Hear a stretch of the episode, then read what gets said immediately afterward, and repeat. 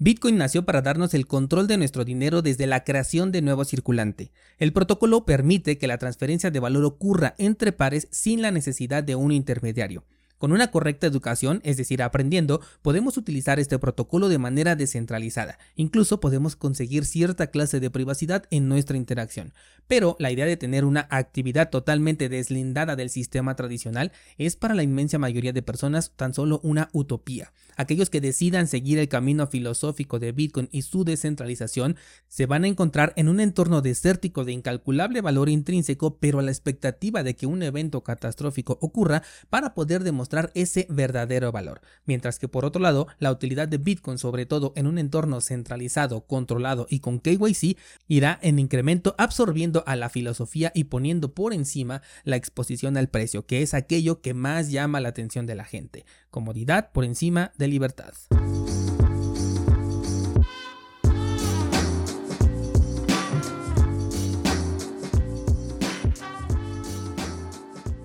Este fin de semana ocurrieron dos cosas interesantes que apuntan hacia una misma dirección, dirección que por cierto ya te había puesto en el mapa desde hace tiempo. Eh, vamos a comenzar con un contexto para lo que te voy a explicar, ¿vale? Eh, bueno, Bitcoin se puede almacenar en carteras de autocustodia. Estas carteras pueden ser programas o aplicaciones para tu computadora o celular y también pueden ser dispositivos físicos que actúan como llave de autorización para que tú puedas mover tus Bitcoin. Estas carteras dependen enteramente de ti y por eso se les ha denominado carteras de autocustodia. Por otro lado, existen servicios ofrecidos por un tercero en donde accedes con un usuario y contraseña a este servicio y desde ahí puedes gestionar tus satoshis. Pero en estos casos, la custodia de los satoshis la tiene la empresa que ofrece el servicio, ¿vale? Bien, el exchange de Kraken, que es parte de estos servicios que mantienen la custodia por ti, ha decidido implementar la prueba de propiedad. ¿Qué significa esto? Que si tienes una cartera de autocustodia y quieres enviar Bitcoin desde Kraken hacia esa cartera o viceversa, tienes que demostrar que la dirección de Bitcoin pertenece a una cartera de la cual tú tienes el control. De no ser así, la otra opción es justificar entonces a quién le pertenece esa dirección que va a recibir los satoshis con nombre y hasta la dirección de esa persona. Esto aplica tanto para depósitos que hagas desde una cartera de autocustodia como también retiros que hagas hacia una cartera de autocustodia. Lo que significa esto es que te vas a ver obligado a únicamente utilizar una dirección de Bitcoin para tus transacciones o bien pasar por el proceso de registro cada ocasión que quieras cambiar de dirección. Esto siempre y cuando quieras utilizar por supuesto el servicio de Kraken. Por ahora es únicamente este exchange, pero posteriormente seguramente hablaremos de la gran mayoría y además también es solamente en el Reino Unido. Esa es la primera cosa que ocurrió. Vamos con la segunda. Cambiemos el nombre de Kraken ahora por Coinbase. Este exchange tiene una plataforma para poder recibir pagos que sirve a los comerciantes que quieren aceptar Bitcoin o criptomonedas dentro de su negocio de una manera sencilla, cómoda y entre comillas confiable. Bueno, pues esta empresa ha decidido retirar el soporte para las redes blockchain y únicamente permitir que se realicen transacciones internas, es decir, de Coinbase a Coinbase. ¿Que quieres utilizar esta plataforma? Bueno, pues créate una cuenta, le das todos tus datos personales y adelante usas este servicio en donde no tienes autocustodia de absolutamente nada. La justificación que dan es la complejidad que existe para ofrecer este tipo de servicio a través de la Ethereum Virtual Machine enfocada en Bitcoin. Lo hacen de esta manera ya que Bitcoin no tiene contratos inteligentes complejos ni tampoco tiene criptomonedas estables. Paréntesis, Bitcoin sí tiene criptomonedas estables como por ejemplo el dólar on-chain que funciona a través de un contrato inteligente, pero bueno, esta es la justificación que ofrece Coinbase y dice que en el futuro mejor pretende agregar Lightning Network para que le sea más sencillo. Lo que estamos viendo aquí es el principio de uno de los escenarios que te he planteado desde que empezamos a hablar de los ETFs de Bitcoin el año pasado. Y es que los sistemas centralizados se van a aprovechar de que el uso nativo de Bitcoin es para nerds. Yo te comenté esto hace un par de semanas, que tiene una curva de aprendizaje bastante grande y lo que hacen estas empresas es resolver ese conflicto a través de servicios cómodos, sencillos y que se van a vender como soluciones de seguridad para ti. ¿De qué manera lo venden como algo seguro para ti? Bueno, pues te van a decir que si tú haces este proceso de registrar una dirección y demostrar que está bajo tu control, ningún atacante podrá mover tus fondos porque solamente se va a permitir mover hacia una dirección previamente registrada, por lo que si las direcciones no coinciden, la transacción simplemente no se lleva a cabo. El caso de Coinbase por el momento es distinto porque estamos hablando de un procesador de pagos y no de las carteras normales del exchange. Pero lo que quiero destacar de esta nota es que en redes sociales se puede ver el descontento de la gente preguntando cómo le va a hacer si en su país esta plataforma para comerciantes, por ejemplo, no está disponible, o bien qué pasa si no quiere utilizar Coinbase. Tú y yo sabemos perfectamente que no necesitas de esta empresa para poder enviar Bitcoin. Tampoco lo necesitas para implementar eh, un procesador de pagos en tu negocio. Existen soluciones sin custodia como por ejemplo BTC Pay Server que cumplen perfectamente con esta función y además se pueden conectar a tu nodo de Bitcoin para que tanto el enrutamiento como la verificación de transacciones la puedas hacer con tus propias herramientas. Tienes contenido en cursosbitcoin.com sobre cómo realizar esto. El caso es que mucha gente no lo sabe y otros pocos ni siquiera están interesados en ello, porque es muy distinto que te digan bájate esta aplicación, regístrate y comienza a recibir Bitcoin en tu negocio desde este momento, a que te digan, ¿sabes qué? Em, ten una cartera de autocustodia, utiliza una dirección de Bitcoin distinta en cada transacción, configura tu propio procesador de pagos y de ser posible conéctalo a tu nodo de Bitcoin. Claro, esto si es que ya tienes uno y si no, pues empecemos por ahí. De nuevo nos encontramos con que la curva de aprendizaje para entrar a Bitcoin es bastante alta. Un descentralizado me comenta al respecto, oye Daniel, ¿crees que esto se vuelva la nueva norma? Porque pues podría ser incluso peor que el KYC. Y de hecho sí, es el KYC más el AOPP, que es la prueba de propiedad, que ahorita es Kraken el que lo está pidiendo, pero pronto vas a ver que van a ser todos los demás exchanges. Sí, sí, creo que se va a volver la nueva norma porque hay dos cosas que le importan más a la gente que la autocustodia y la descentralización. La primera de ellas es el precio y la segunda es la comodidad. Si estas empresas centralizadas ya están ofreciendo un servicio mucho más sencillo que la opción descentralizada, esto sería la comodidad y encima de ello te permiten exponerte al precio para que tú puedas ganar más dinero con la volatilidad del precio de Bitcoin, además de los servicios que ya ofrecen en donde puedes poner a trabajar tus satoshis mientras esperas a que nos vayamos a la luna, pues evidentemente la gran mayoría de personas van a estar ahí y ya lo hemos visto con Celsius, por ejemplo, este marketing de no tengas estacionado tu dinero o tus Bitcoin, ponlos a trabajar, obtén un doble beneficio, por un lado los rendimientos que te va a dar la plataforma y por el otro lado la del activo conforme vaya subiendo de precio. Este, este marketing ha funcionado bastante bien y de hecho espérate a que el ciclo alcista actual eh, esté por la mitad más o menos del camino y vas a ver que los nuevos Celsius van a salir otra vez a ofrecer estas oportunidades. Ahora, por el otro lado tenemos a los descentralizados, aquellos que sí quieren la gestión de su propio dinero e incluso se preocupan un poco por su privacidad. Tienen autocustodia, utilizan herramientas de mezcla de UTXO, aceptan Bitcoin e incluso pueden pagar con Bitcoin si ven la oportunidad y la necesidad.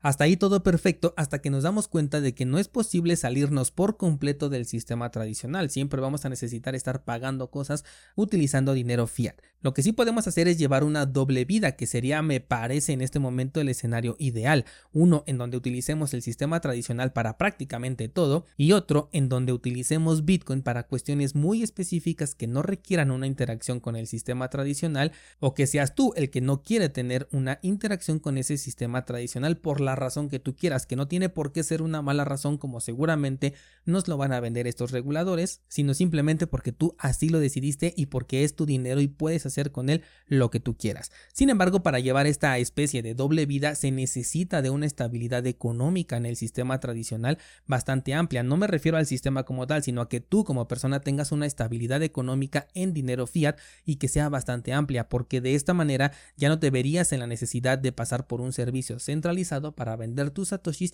y conseguir dinero fiat. Me parece que es un escenario complicado, sobre todo cuando somos empleados.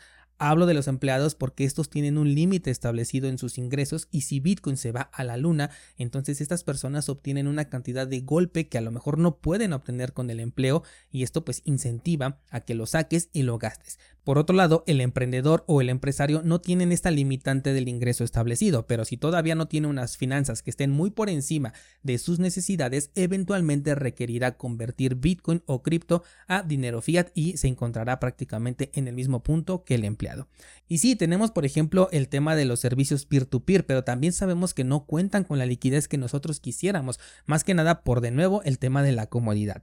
Hace poco te comenté que tuve que salirme a través de Bitso, una plataforma centralizada, porque a pesar de que la cantidad que quería yo sacar no era grande, sí llegaba ya a superar el monto que yo me podía encontrar en los servicios peer-to-peer. Así que como verás, tanto un tipo de usuario como otro, o sea, el descentralizado y aquel que desde un inicio se apega a una plataforma centralizada, eventualmente puede terminar dentro del sistema. Claro que el descentralizado tiene muchísimas otras ventajas e incluso antes de salirse eh, por la vía de fiat pudo ya haber realizado transacciones de pagos o incluso cobros utilizando Bitcoin de manera descentralizada, de manera nativa. Nunca se van a poder comparar los beneficios de utilizar Bitcoin de manera nativa con los de la manera más cómoda. A esto agrégale un incremento en el número de comercios que van a aceptar Bitcoin, pero no de la manera nativa. Lo van a aceptar, por ejemplo, a través de Coinbase o a través de cualquier otro exchange que posteriormente ofrezca este mismo método, pero con su propia billetera, por supuesto, centralizada, o bien a través de la tokenización de los ETFs, que es otro punto del cual ya hemos hablado, pero que este va a llegar más adelante. Y dirás, bueno Daniel, pero también van a seguir incrementando los servicios peer-to-peer, los servicios que no van a ser centralizados. Y puede ser que sí, pero estos servicios nacen para satisfacer necesidades de las personas. Si no existe una gran demanda de estos servicios, pueden o no existir o por lo menos perder su fuerza e incluso llegar a desaparecer por falta de uso o bien por no resultar tan eficientes porque la gran mayoría de personas no van a estar ahí, como el caso de los exchanges peer-to-peer, en donde no puedes hacer una transacción grande, además de que incluso te puede llegar a dar cierta clase de inseguridad. Por ejemplo, hacer una transacción realmente grande a través de un bot de Telegram sí genera cierto nivel de inseguridad, ¿no? O de desconfianza. No sabes qué resultado puedes obtener tras una disputa que esté bien planeada por parte de un posible atacante, por ejemplo. Y si me preguntas qué cantidad es grande, bueno, pues esto lo vas a definir tú. Pregúntate hasta qué monto te atreverías a enviar a un completo desconocido, sobre todo en Bitcoin, en donde no hay reversa de transacciones. Le enviarías una cantidad realmente grande. Yo sé que hemos hablado de compras o de ventas periódicas, ¿no? Para que no tengas que mover todo de golpe, pero ¿qué tal si realmente tú lo necesitas? ¿Qué vas a hacer ahí? Pues muy probablemente lo mismo que me pasó a mí la semana pasada o antepasada, ¿no? De recurrir a un servicio centralizado. Y mira cuál fue la coincidencia que me tocó este caso que apenas te narré la semana pasada, en donde no se veía reflejado mi balance y dependí enteramente de que una empresa me diera una solución. Entonces, si nos convertimos en usuarios descentralizados, maximalistas, rebeldes del sistema, vamos a formar parte de una microminoría, de un micronicho en el cual sí vamos a ser libres, tendremos una interacción descentralizada y un montón de ventajas, pero también nos vamos a ver autolimitados por la propia adopción de los servicios centralizados. En este caso tendríamos un Bitcoin que sí podemos utilizar como nosotros queramos, pero para que lo podamos usar de esta forma es necesario que exista una contraparte que sea igual de descentralizada que nosotros, que nos permita recibir sus Bitcoin, pero ¿qué pasa si resulta que tiene una cartera de Coinbase, por ejemplo? Pues aunque ambos en teoría tenemos Bitcoin, no podemos hacer una transacción porque resulta que esta empresa ya no va a aceptar los Bitcoin que vengan de un tercero o bien tendrá que compartir el nombre, la dirección y quién sabe qué otros datos de una persona que a lo mejor ni siquiera se quiere ver involucrado en ese tipo de situaciones. De hecho, lo más probable es que se niegue a interactuar. He ahí donde entra esta autolimitación de la cual estoy hablando, en donde los descentralizados nos vamos a quedar dentro de una pequeña burbuja y a pesar de que tenemos un activo con un valor pues increíble y que podemos utilizarlo de la manera en la que queramos, pues es necesario que nos encontremos los unos a los otros para poder tener realmente esa interacción descentralizada, porque la gran mayoría, aquellos que no son nerds y que únicamente se ven atraídos por el precio, lo van a estar utilizando de manera centralizada y ya no va a existir esta compatibilidad. Este es uno de los escenarios que yo te vine planteando desde hace mucho tiempo, la existencia de dos diferentes clases de Bitcoin, entre comillas, porque son el mismo, pero el que estas plataformas centralizadas vayan cerrando las opciones para que interactúen de los unos con los otros, va a hacer que la adopción masiva se cargue hacia el lado centralizado y todo esto sin agregarle todavía la futura tokenización de los ETFs de las cual ya el propio CEO de BlackRock habló y que muy probablemente lo van a poner en práctica en los próximos años. Te voy a compartir una publicación de X en donde Chris Carrascosa expone que si queremos formar parte de la revolución de Bitcoin, también hay que conocer las reglas del sistema contra el que se está revelando Bitcoin, o de lo contrario pues caeríamos en la ilegalidad cuando necesitemos hacer uso del sistema tradicional, que como ya vimos en este episodio es prácticamente imposible de evadir por completo. Te sugiero que leas los comentarios porque la publicación es corta, pero en los comentarios que la gente le fue haciendo y ella fue respondiendo es donde se encuentra esta información, ¿vale? Enlace en las notas de este programa, espero que me regales también tus comentarios al respecto a través de los medios que ya conoces y si quieres que hagamos más grande este nicho de usuarios descentralizados, bueno, pues aprende en cursosbitcoin.com a utilizar esta tecnología de manera nativa. Muchas gracias y hasta la próxima.